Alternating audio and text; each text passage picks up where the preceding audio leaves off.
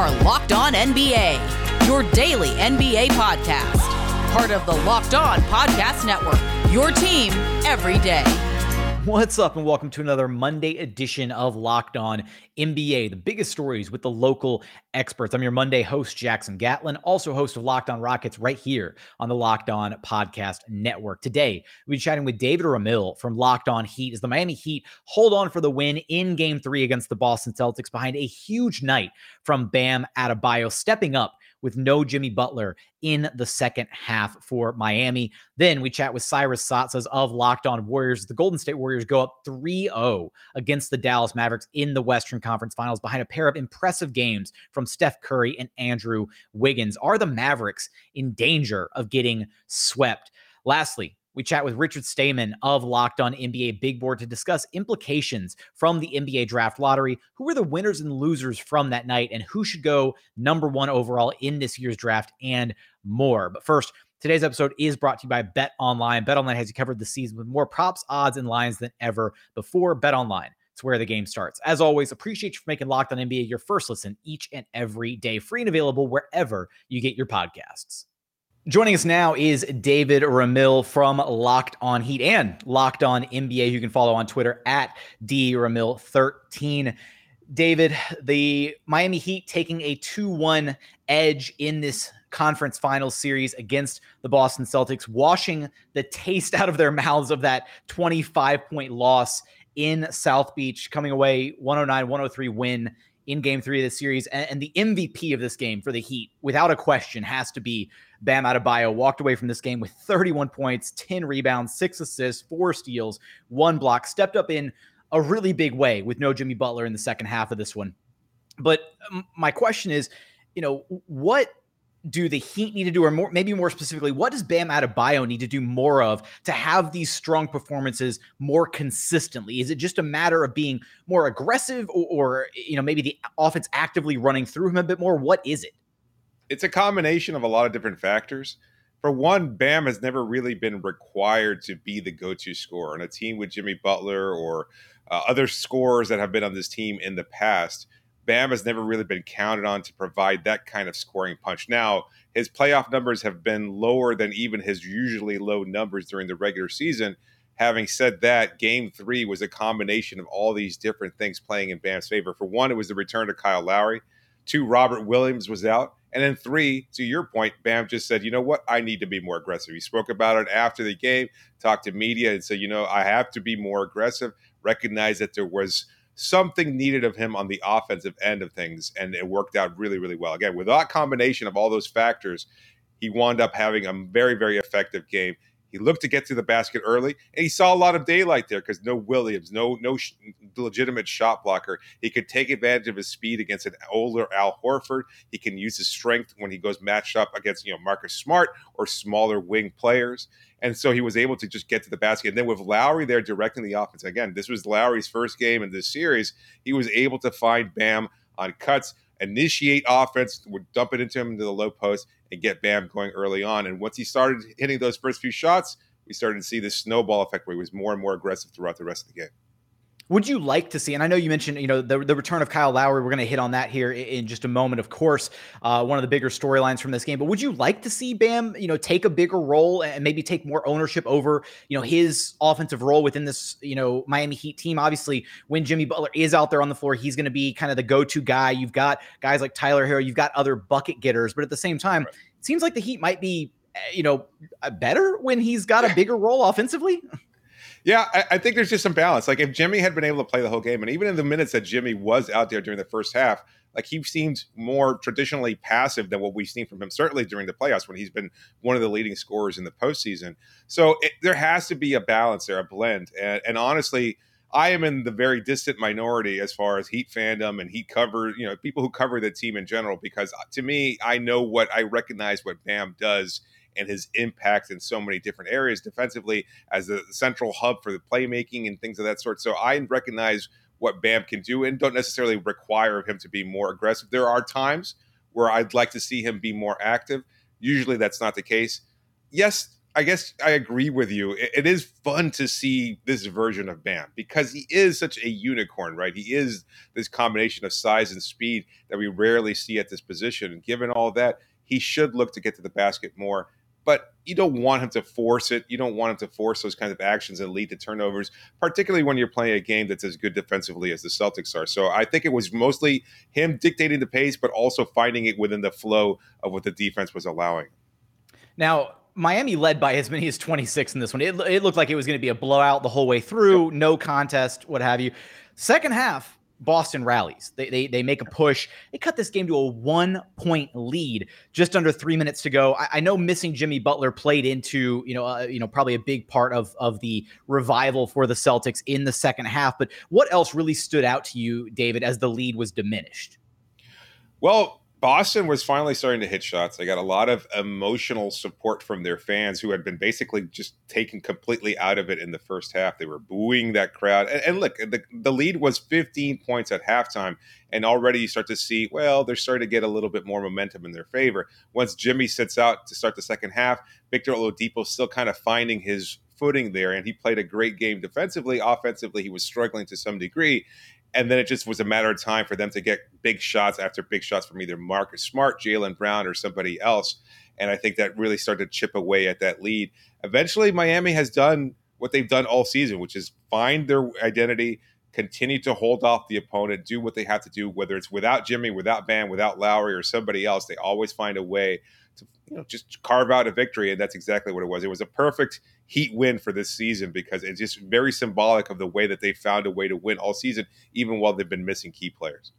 And speaking of hitting big shots and speaking of missing some key players, uh, the guy who stopped the bleeding when it was, you know, just cut down to a one point lead, Max Strus hit a, a huge three pointer. Uh, and then the Heat went on to score a few more points, kind of give themselves a little bit of a buffer there in the closing moments of this game. But this Max Strus has one of the best NBA stories, right, David? You yeah. you got a guy with no, not invited to the draft combine, undrafted, bounced around on a couple two ways de- two way deals, had an ACL injury, and managed to recover from all of that. You know, against all the odds. Now he's starting for the Miami Heat in the conference finals. Just how big has his impact been for this Heat team? Well, I think they've only lost three games in total. There was a regular season loss at the end of the season, but once he was inserted in the starting lineup in place of Duncan Robinson, they went on a long win streak and then they kicked it off in the playoffs. They've really only with the, the whole lineup intact, they've only lost a handful of games with Strus in there. And it's just he's evolved into a much more dynamic player than what we expected. The shooting was always there, and maybe he was pigeonholed to some degree, but he also brings an extra little athleticism that Duncan does not. His defense has vastly improved. I was criticized by some fans when I said earlier in the season that Robinson was a better defender than Max Strus because he was. He really was a much certainly a much better team defender. But Max has been able to just find a way to move his feet more effectively over the course of the season. Maybe it's just with more experience, just as being put in the position where he can't succeed. There are still moments there where he struggles defensively, and I think that will always be a weakness of his game. But overall, he attacks the basket. He's constantly in motion in a way that Robinson is not, and he knocks down big shots. He's willing to do so. He spoke after the game about Lowry actually drawing up the play that you mentioned and kicking it out to a wide open Strus after a screen from Bam Adebayo and PJ Tucker to get him wide open. And he had all the confidence in the world. Like this is a player who two years ago wasn't even in the league, right? He was a two way deal. And now all of a sudden, he's just a major contributor as a starter on an Eastern Conference finalist team. That's amazing. His journey, as you said, was a fantastic one. And he's really stepped up over the course of the season to really provide a scoring punch for this team. Now, Kyle Lowry made his return in this game to the tune of 11 points, six assists, four steals, four of 11 shooting. Uh, look, Lowry missed a couple games against Atlanta, four games against Philly, missed the first two against Boston. Is is he back for good, or is this injury situation going to be one that just continues to be monitored, where we should expect him to maybe miss more time, uh, you know, depending on how much further the Heat go in the playoffs? I can't say for certain. Uh, the Heat traditionally have been very quiet about injuries like this, so it's kind of left to guesswork. But you know, given his age uh, and the fact that he has tried to come back from the hamstring during the Sixers series and then wound up having to take more rest, I think it's going to continue to be a concern if Miami's able to advance past Boston into the NBA Finals. There's always that possibility, especially again given his age. But I would say that he's probably going to continue to play through it. I think you know, he, we heard rumblings that he was going to be available in the Sixers series. Had it gone seven, that obviously wasn't necessary. They were able to put him away in six. And then he wanted to rest him because this team does see themselves as a legitimate title contender. They had a bigger eye on the prize. And so they wanted to make sure that Lowry was going to be healthy. And so that's why they set him out in the uh, you know, first couple of games against the Celtics. Having said that, when the Celtics blew him out in game two, it was clear that they needed something different, and Lowry absolutely provided. So the injury is going to be concerned, but what he brings to the table it's never really been precipitated on any kind of athleticism or anything like that. He's not going to be he's not going to be the most active player out there, certainly not at this age, but he gets it done. It's the leadership, the the ability to be vocal and communicate with his teammates, to find Bam Adebayo, to find cutters, to orchestrate the offense and the defense, and he provides this kind of a spark even at his age. He was absolutely a huge part of Miami's win yesterday, and certainly down the stretch when they were able to pull away and seal the vi- the victory the ability to get those guys in the spots that they need to be in to succeed. One of the true, you know, best floor generals left in the game currently, as we're seeing the NBA trend towards more dynamic guard play with guys who are maybe not traditional point guards by any stretch of the imagination. But you know, David, I'm like looking at these two teams and I'm legitimately concerned that like whichever team comes out of this series is just going to be like hobbling towards the finish line because you see Marcus Smart and Jayson Tatum dealing with injuries, no Robert Williams, you've got the Miami Heat dealing with all their, you know, various injuries and whoever's going to come out west is just going to look at this team and it's going to be like the Toon Squad from Space Jam just all beat up on the bench. um last thing here David, just what needs to be the most important thing for the Miami Heat as they approach game four of this series, the thing that they need to be focusing on the most? Well, I think it's a defensive pressure. I, I, a lot of their offense seems like it's just built off of that tenacity, and I, you know, there's a lot of discussion about whether or not the Heat won the game or whether the Celtics lost it. But if you go back and look at the shots and the footage and the turnovers and everything else like that, a lot of it was just based on Miami having that steadying presence in the first half that they got away from when Jimmy Butler wound up sitting out the second half and you know changed the course of the game and then they were able to kind of regain it. So it to me it's a lot of that defense and building their offense off of that. They they you know they have struggles with their three-point shot. A surprise considering the fact that you know they were one of the Uh, they were leading the league in three point percentage during the regular season. They just haven't been able to find that three point shot.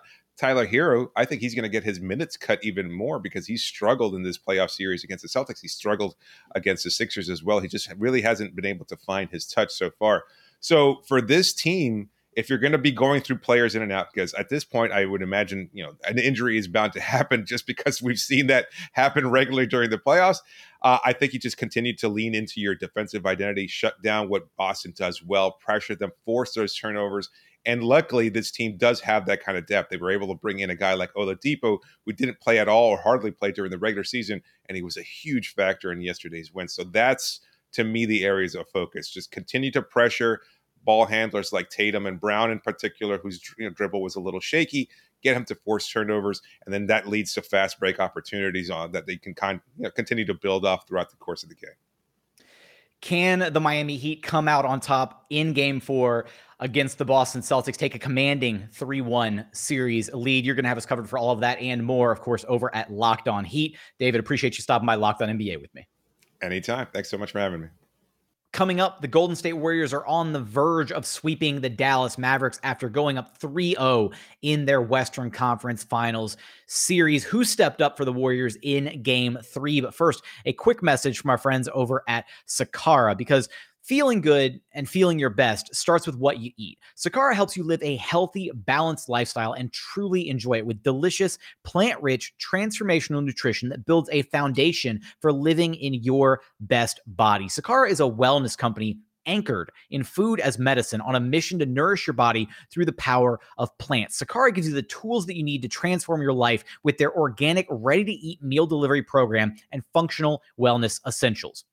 Their nutritionally designed, chef crafted meals are made with powerful plant rich ingredients, helping boost your energy, support your digestion, curb your sugar cravings, and get your skin glowing. Plus, it's all delivered right to your doorstep, ready to eat. And right now, Sakara is offering our listeners 20% off their very first order when you go to sakara.com slash locked on 20 or enter code locked on 20 at checkout. That's Sakara, S A K A R A dot com slash locked on 20 to get 20% off your very first order. Sakara.com slash locked on 20. And continuing on here at Locked On NBA Monday. As always, appreciate you for making Locked On NBA your first listen each and every day. For your second listen, make sure you go check out the Locked On NBA Big Board podcast. Host Rafael Barlowe from NBA Draft Junkies and author of the NBA Big Board newsletter is joined by Richard Stayman, Sam Ferris, and Leif Thulin, giving fans an in depth look into the NBA draft, mock draft, player rankings, and of course, big boards. It's free and available wherever you get your podcasts. Joining us now is Cyrus Saatsaz from Locked On Warriors. You can follow on Twitter at Dog Surf Roadshow. Cyrus, the Warriors in in the driver's seat in this series, taking complete control against the Dallas Mavericks, now up 3-0 after their 109 100 win at the American Airlines Center. Just complete, you know, this is this is uh this is not looking great for the Dallas Mavericks. There's no other way to put it. Um, Warriors now 3-0. This is now their 26th playoff series with at least one road win. And across NBA history, not like in the last decade, not the last 20 years, NBA history, no team has ever lost after leading 3 0. The current record, 146 and 0. So if the Warriors, if this iteration of the Warriors is the first team to fumble that, uh, I think there'd be a lot of shocked faces. And I don't exactly expect Dallas to reel off four wins in a row.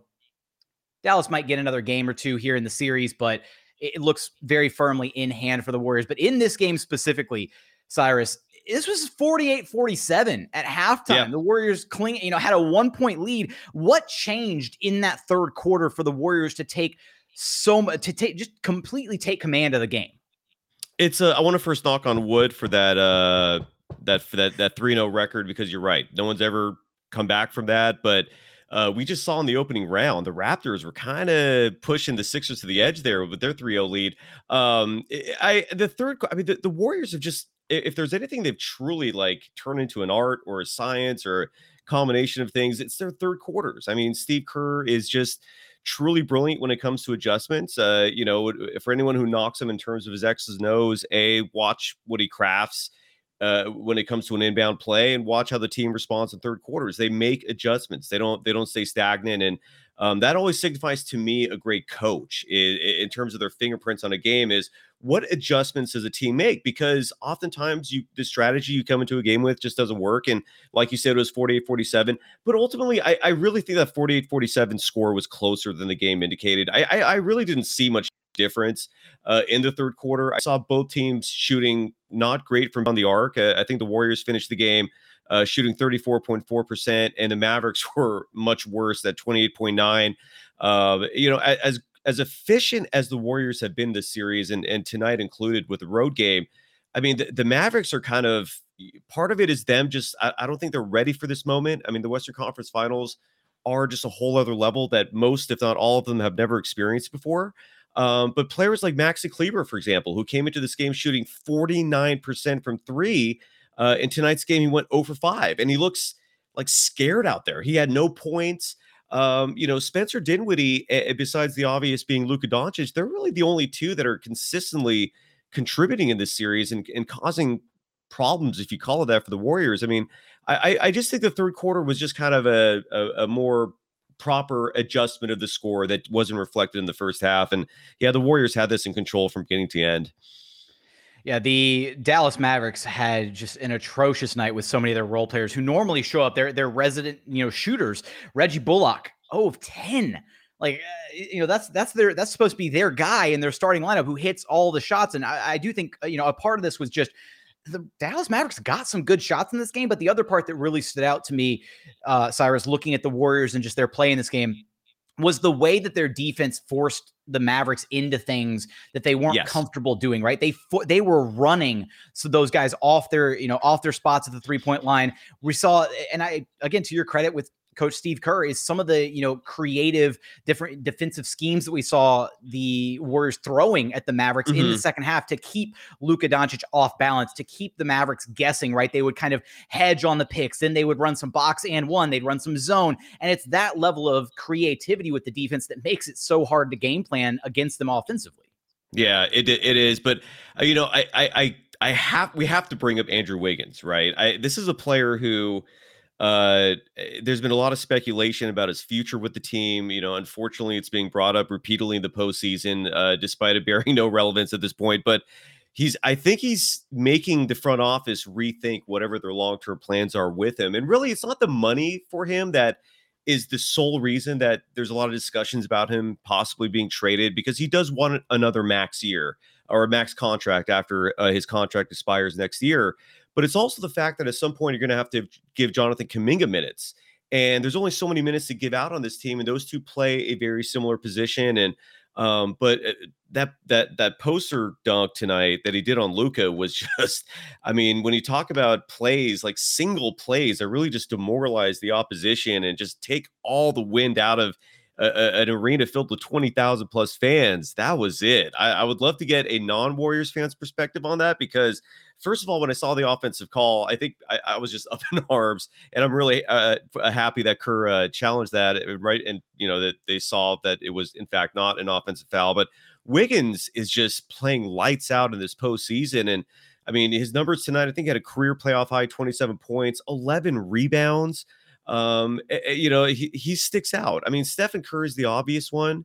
Uh, you know, he's on track to win his fourth world title in eight years. They got to win five more. There's still a long ways to go, but you know that one finals MVP is the the one little blotch on his resume that eludes him from really any remaining argument for him really being in that ultimate pantheon of like the top 10 all-time greats if and, and that's now on his right in front of him again potentially i mean they got to win one more still I, I don't want to overlook the mavericks they did get this far for a reason but um, it, look, I, I, could say this: Dub Nation right now is in a weird place because on one hand they're just exuberant, uh, they're elated, but in but in, on the other hand they're just kind of like in awe. You know, I mean, it's just it's it's um, this team. I you, I don't think any Warriors team can be comparable to those Kevin Durant teams, especially the first two that won championships. But I, I'm confident in saying this team is better than the 2015 one. Um, you know, their core is you know they're older but the experience is showing a lot more uh, they're not past their prime yet and then you have someone like andrew wiggins you have players like jordan poole um, let's hope otto porter jr comes back but this is a deep team and Kevon Looney's now looking like a legit nba center he had another uh, a great rebounding night with 12 rebounds so sorry to talk forever there I, am going off but it, it's this warriors team is damn impressive and uh, i'm curious to see what happens the rest of this postseason Cyrus, this is your segment. It's your job to talk. No, um, look, look, man. You know, uh, to, to your point about Andrew Wiggins, right? I mean, his impact cannot be understated for this Warriors team. And you look at just eh, not even not even just the offensive production that he brought to the table, but defensively, right? He's he's been mirroring Luka Doncic's minutes. Like Luka subs out, Wiggins subs out. Luka subs back yeah. in, Wiggins subs back in. That, you know, that's been part of the game plan for Steve Kerr. And then you mentioned Jordan Poole, right? This game you know, even though the Warriors were largely in control uh, for the majority of that second half, the Mavericks did go on that bit of the run there, you know, in yes. the fourth quarter, trying to cut this game, trying to make it a game, you know, as the minutes were winding down. And they cut it to five with about a minute left to go. And then who else but Jordan Poole to come up with the clutch three pointer because, hey, the Mavericks decided that at that point in the game, they had to double Steph Curry. You double Steph Curry, he commands all that gravity. Yeah. Klay Thompson, I believe, drives it in, kicks it out to Jordan Poole, hits the wide open three. And that's how the Warriors kill you, right? Is you have to commit two to Curry. And then now they have so many weapons. You know, it's basically pick your poison at this point with this team. Yeah. And, and the Jordan Poole thing again, he didn't have like a great stat night tonight. Uh, I think he finished the game uh, with 10 points, but that dagger three at the end really did seal it. And I mean, again, he's he's a player that uh just a year ago um, was really being ridden off maybe a little over a year ago. I mean, this is not a player that people anticipated reaching this level, uh, especially still only 22 years old. Um, you know, and he's he's developed his game to the point where he can get where he wants to go uh, on the court. His handles are incredible. His footwork is is exemplary. I mean, people were talking last series that maybe there was something slick under his shoes. This is like a legitimate concern. Like people were asking, like, is something wrong with the shoes? Is it slippery on the court? That's just how he moves. He's just got this like Michael Jackson type footwork. It, it's really crazy. Like like uh, the the way he gets around, and he's incredibly hard to defend. Um, so uh, this, yeah, uh, Jordan Poole has just been fantastic. I, I, don't know what else to say in terms of his contribution. Um, I was really fascinated personally. Oh, l- let me take a step back here. The, the Andrew Wiggins thing, what you said about him shadowing Luka's minutes. Uh, Wiggins in game six last round uh, against the Grizzlies. And, you know, I, am in the minority saying this, but I'm going to go all the way to the end saying this that I really do believe the Memphis Grizzlies were the second best team in this postseason. Um, and it's all downhill for the Warriors as long as they stay healthy. The, again, the Otto Porter Jr. injury is a little concerning. We'll see what happens there. But in game six, Andrew Wiggins, uh, shortly before tip off, went to Steve Kerr and said, I want Tyus Jones. Tyus Jones was filling in for for Ja Morant, and Tyus Jones is vastly underrated. He's he's a lights out a shooter, a ball handler. He plays great defense, um, and, and, he's he's the type of player that gives the Warriors problems because he can sh- he he's lethal from deep. He's fast. It's hard to stay in front of him. But Andrew Wiggins said, "Coach, I want the assignment. I want to guard him." From one end to the other, meaning full court, uh, a full court press.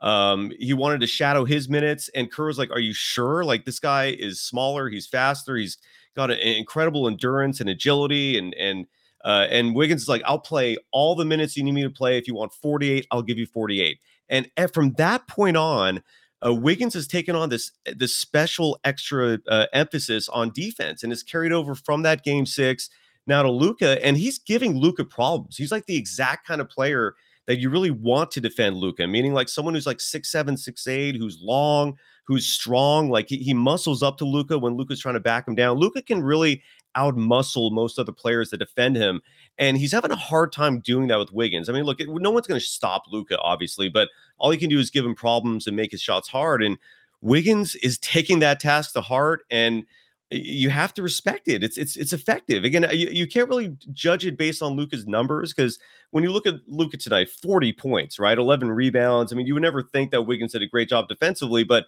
it kind of reminds me of like uh, Andre Iguodala in the 2015 NBA Finals. They gave him Finals MVP because of his defense on LeBron James. LeBron still was putting huge numbers, but he was giving him enough problems to end up with the W in, in the win loss column, and that's what the bottom line is. So, uh, yeah, that's that's what stuck out to me. Hey, I mean, Andrew Wiggins has been so impactful for this Warriors team. I'm glad you brought up the anecdote about just his, you know, his his desire, right, to take on that role, you know, for eh, for this Warriors team and to to live up to you know that challenge of hey, give me give me the defensive assignment. I'll do whatever we need, whatever I need yeah. to do for this team to win. But are the Warriors on their way to a sweep of the Dallas Mavericks? And after that, a finals berth? Potentially a fourth title in eight years. You're going to have us covered for all of that and more, of course, over at Locked On Warriors. Cyrus, I appreciate you stopping by Locked On NBA with me. Jackson, I'll come on with you anytime you ask, man. It's always a pleasure. Thank you. Coming up, the NBA draft lottery results are in. The Orlando Magic coming away with the grand prize of the number one overall selection in the 2022 NBA draft. Who are the winners and losers from the NBA draft lottery evening? Who's going to go number one overall in this year's NBA draft? All that and more coming up in just a moment. But first, a quick message from our friends over at Bet Online because our partners at Bet Online continue to be the number one source for all of your sports betting needs and info. Find the latest odds, news, and sports developments, including this year's basketball playoffs, Major League Baseball scores, fights, and even next season's NFL futures. BetOnline is a continued source for all of your sports wagering information from live betting, playoffs, esports, the NBA draft, and more. And speaking of the NBA draft, right now at Bet Online. You can go take a look at the odds for who is going to go number one overall in this year's NBA draft. Right now, Jabari Smith Jr. is the favorite at minus 140 to be the number one overall selection. You got Chet Holmgren at plus 190, and then Paolo Banchero, a distant third, at plus 475. So for that and more, head to their website today or use your mobile device to learn more about the trends in action available to you. Bet online. It's where the game starts. And final segment here at Locked On NBA Monday. As always, appreciate you for making Locked On NBA your first listen each and every day. Free and available on all platforms. Also available on YouTube. Just go to YouTube and search Locked On NBA. Like, comment, subscribe, all that good stuff. Joining us now is credentialed draft expert Richard Stayman from the Locked On NBA Big Board podcast. You can follow on Twitter at Mavs draft now. First, Richard, my my my condolences for the Dallas Mavericks. I will give you that before we dive into our actual draft discussion. Uh, they've still got you know one game left. We'll see how that series plays out with the Golden State Warriors. But let's focus on the draft here in this segment. The NBA draft lottery was earlier this week. We learned the order that these teams would be picking in the draft uh, in the upcoming NBA draft uh, right around the corner uh, later on in June, about a month away now, a little over a month away. And let's focus on the teams here at the top of the NBA draft lottery pecking order because it went chalk for the most part up until the Sacramento Kings wound up jumping up in the lottery pecking order, making it into the top four.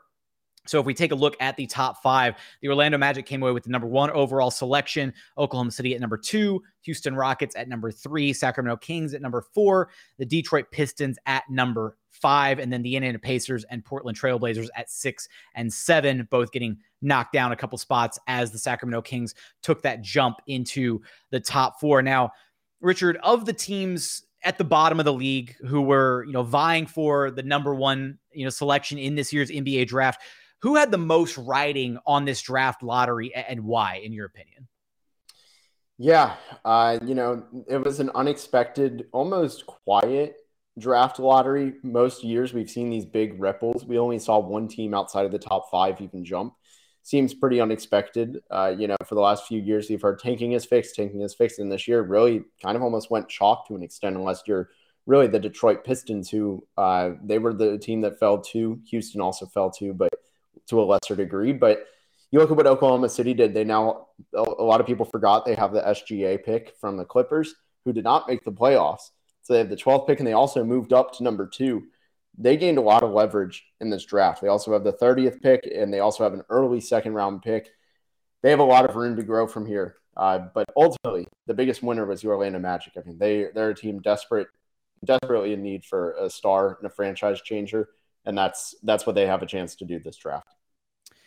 Now, so obviously winning the draft lottery and coming away with the number one overall pick is really nice, and in that sense, the Magic did def- definitely won this draft lottery. But is there are there some other teams you know in this mix? Uh, again, not a whole lot of movement here, but you know maybe somebody that you point to and you say, yeah, they also won, or maybe a team that lost here when you look at the way the draft lottery kind of shook out.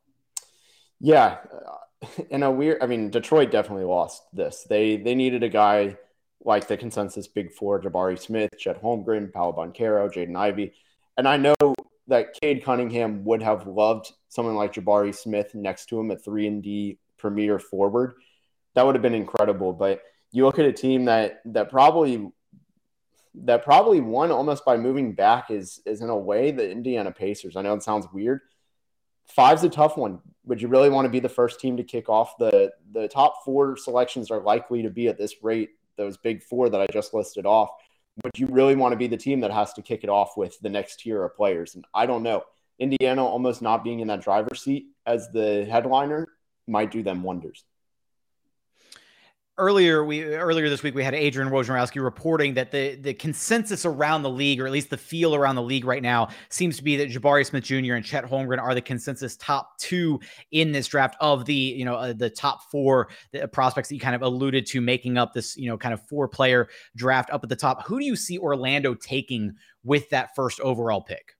Yeah, so the feel I'd always gotten talking to NBA scouts throughout the season was that Jabari Smith was ranked number one on a lot of boards, but the expectation remains that Chet Holmgren will be the number one pick. And you look at the Orlando Magic's just almost pedigree of these picks. They love the long guys. You look at the the current GM of the Orlando Magic uh, in Hammonds. He took Thon Maker and Giannis in, in Milwaukee. His entire reputation was the long athletes. And Chet Holmgren is very long. That is one of the things that pops out after you look at how skinny he is, is just how long he is and then the chance really to be that true unicorn. I, I think they're going to swing for the fences and take Chet. Not only is he the consensus number one pick, but he's probably their number one pick too. So Chet Holmgren to the Orlando Magic. Does that mean Jabari Smith to the Oklahoma City Thunder, or do you think the Thunder might surprise some people and maybe make a bit of a reach and go for Paolo Banchero or, or, or Jaden Ivey at the two spot? Yeah, I know they're secretly hoping the Orlando Magic take Jabari Smith. I personally don't see it, but I'd say there's a really good chance that they take Paolo Banchero being that first scoring option. And, you know, they really don't have that true first score mentality guy, even outside of maybe Tre Mann. He has the mentality, but he won't be a first scorer option in Oklahoma City next to SGA. And Banchero being a forward, he addresses the positional needs that they have plus the scoring needs next to SGA. Okay. Last year, Richard, we saw Scottie Barnes selected fourth overall by the Toronto Raptors, which was kind of a surprise, uh, breaking up what was largely thought to be the consensus top four of last year's draft with Cade Cunningham, Jalen Green, Evan Mobley, and Jalen Suggs uh, right there at the top of the draft. A lot of people had Jalen Suggs just pegged to be wearing a Raptors jersey. Uh, who has the chance to be this year's version of that Scottie Barnes selection in terms of going going higher than projected? And and the extension uh, of that question is, which team do you think you could see be poised to maybe make a reach at where they're you know selecting at the top of this year's draft? Yeah, I think the the answer of a player is Shaedon Shaedon Sharpe. He's a mystery. He's a great athlete, six six, seven foot wingspan, rumored 49 inch vertical, which if he had participated in that in the combine would have been the highest ever. So freak athlete, raw project, number one recruit before he reclassified into Kentucky and putting himself into this draft. There's a real chance that someone takes a reach on him. Now, whenever you talk about draft reaches, it starts with one team, and it's the team this year picking number four, and it's the Sacramento Kings. I think uh, without, I'm not trying to necessarily pick on them, but they do have a, a proven history of doing that. And I think the Sacramento Kings are really the team that might make a splash. They're in a weird position, especially if the three front court players, Chet Holmgren, Paolo Banchero, and Jabari Smith, go in front. They have no business taking Jaden Ivey with their current core. Shaedon Sharpe is a swing for the fences. You could be getting a guy who, in theory, could have been in play for number one next year, and you get him at number four. It's a good swing for the fences are the Kings eh, the Kings find themselves in this funny position, right? Where they jumped up in the lottery, but they jumped up to the lowest spot at number four. Like they got some luck and so some favor from the NBA draft gods, and then it just kind of turned around on them to put them in this precarious position where do you take another do you take a Jaden Ivey at four eh, if if you're the Kings, if the three bigs are off the board, and then how do you even factor that in with De'Aaron Fox? Like what, you know, how awkward of a position are the Kings here with this number four overall selection? Well, it's even more awkward because of the trade they made, trading Tyrese Halliburton away for Sabonis. Given a lot of people thought he was the best the best player on the team, uh, but also you know the best guard of the three they've drafted in Davion Mitchell, De'Aaron Fox, and and Halliburton. So look, if you said, "Oh no, no, no, we have to choose between these three, and we have to cut one, and we chose Halliburton," and then to right away just counter that and say, hey, we're taking Jaden Ivey actually. So I think it'd be a really I that's why I think somebody this year on X five, and I, I think Jaden Ivey's the prime candidate. How will the NBA draft pan out? Who jumps up? Who drops? What sleepers could arrive in the NBA draft? You're going to have us covered for all of that and more, of course, over at the Locked On NBA Big Board podcast. Richard, I appreciate you stopping by Locked On NBA with me. Thank you for having me. That's going to do it for another Monday edition of Locked On NBA. As always, appreciate you for checking out the show. If you haven't done so yet, please consider subscribing wherever you listen to your podcasts Apple, Spotify, Google, the Odyssey app, free and available on all platforms. Also, check us out on YouTube. Just go to YouTube, search Locked On NBA, like, comment, subscribe, all of that. But as always, thank you so much for listening. And we look forward to having you back right here at Locked On NBA, the biggest stories with the local experts.